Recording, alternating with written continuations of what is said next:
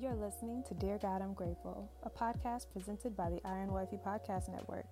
I'm your host, Michaela Robertson, and thank you for joining me for a daily dose of gratitude.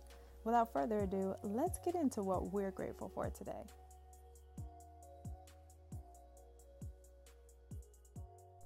Dear God, I'm grateful for the ministry of marriage. Now, the Bible is a beautiful example of the love story between the bride and the bridegroom, or Christ and his church. And God called for marriage to be a ministry of worship, of service, of submission unto Him.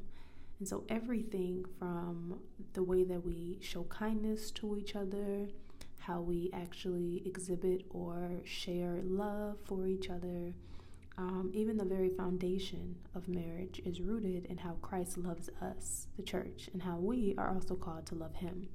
And so when we look at Ephesians 5, verse 21 through 33, I believe it paints this beautiful picture of how marriage is a ministry and how a wife is supposed to love her husband, how a husband is supposed to love his wife, and how the two of them create one unit that is impenetrable or pen, in, impenetrable because of the foundation being rooted in Christ.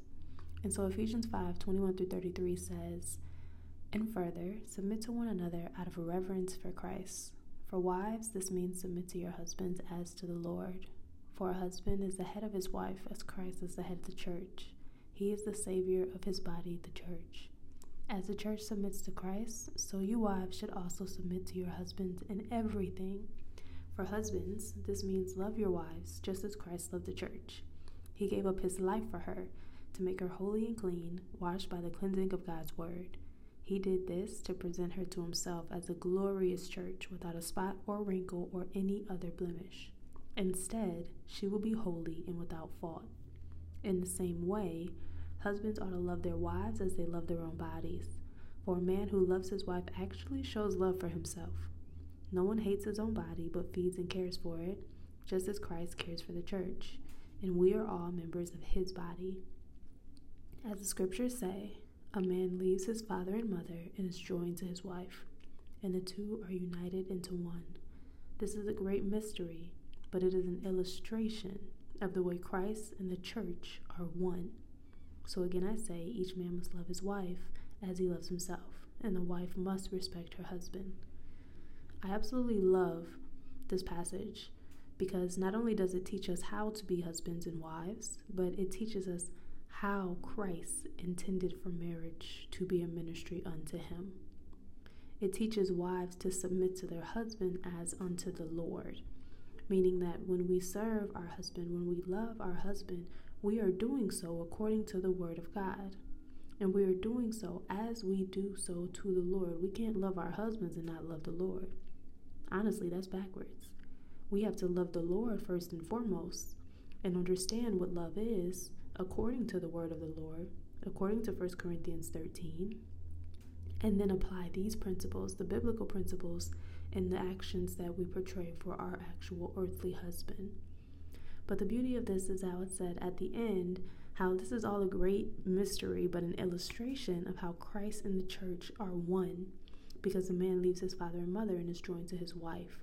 Christ sacrificed his life for us, the church. He did so so that we could have eternal life and be reunited with him in glory and love. But he also cleansed us through that sacrifice. He gave up his life for us, the church, in order to make us absolutely wrinkle free or blemish free in his eyes, in order to make us holy and without fault before him. And so we as Christians are the wife, we are the bride to the church. But more more so than that, we are we are he is our our head. He is our leadership. And so the way that we can reflect that in marriage, in the ministry of marriage, is that a husband should also be giving up his life for his wife. This is not a suicidal attempt, no. this is a sacrificial. Um, a sacrificial ministry unto the Lord in order to make sure that his wife is pure before Him. Because if you think about it, it wasn't Adam that ate the apple; it was Eve. Well, Adam did eat the apple, but he didn't. He didn't start it. It was Eve. And so the fact that the husband has so much responsibility in order to love his wife as he loves his body, in order to give up his life as Christ gave up his life for us, it is also the wife's responsibility in order to respect our husband, in order to submit to our husbands, and in order to serve and provide and nurture our husbands as unto the Lord. And so today I am grateful that I'm grateful for the ministry of marriage, honestly. Marriage is so beautiful. It is work, but it is so beautiful if done correctly and if rooted in Christ. And so I'm grateful that the Lord gave me this opportunity to participate in this ministry, um, but also for blessing me with such an amazing husband who is rooted in the Word and who gives up his life um, for me, honestly, as his wife, um, in reference to biblical ministry in this context. And so today I am grateful for the, the ministry of marriage. But that concludes today's episode of Dear God, I'm Grateful.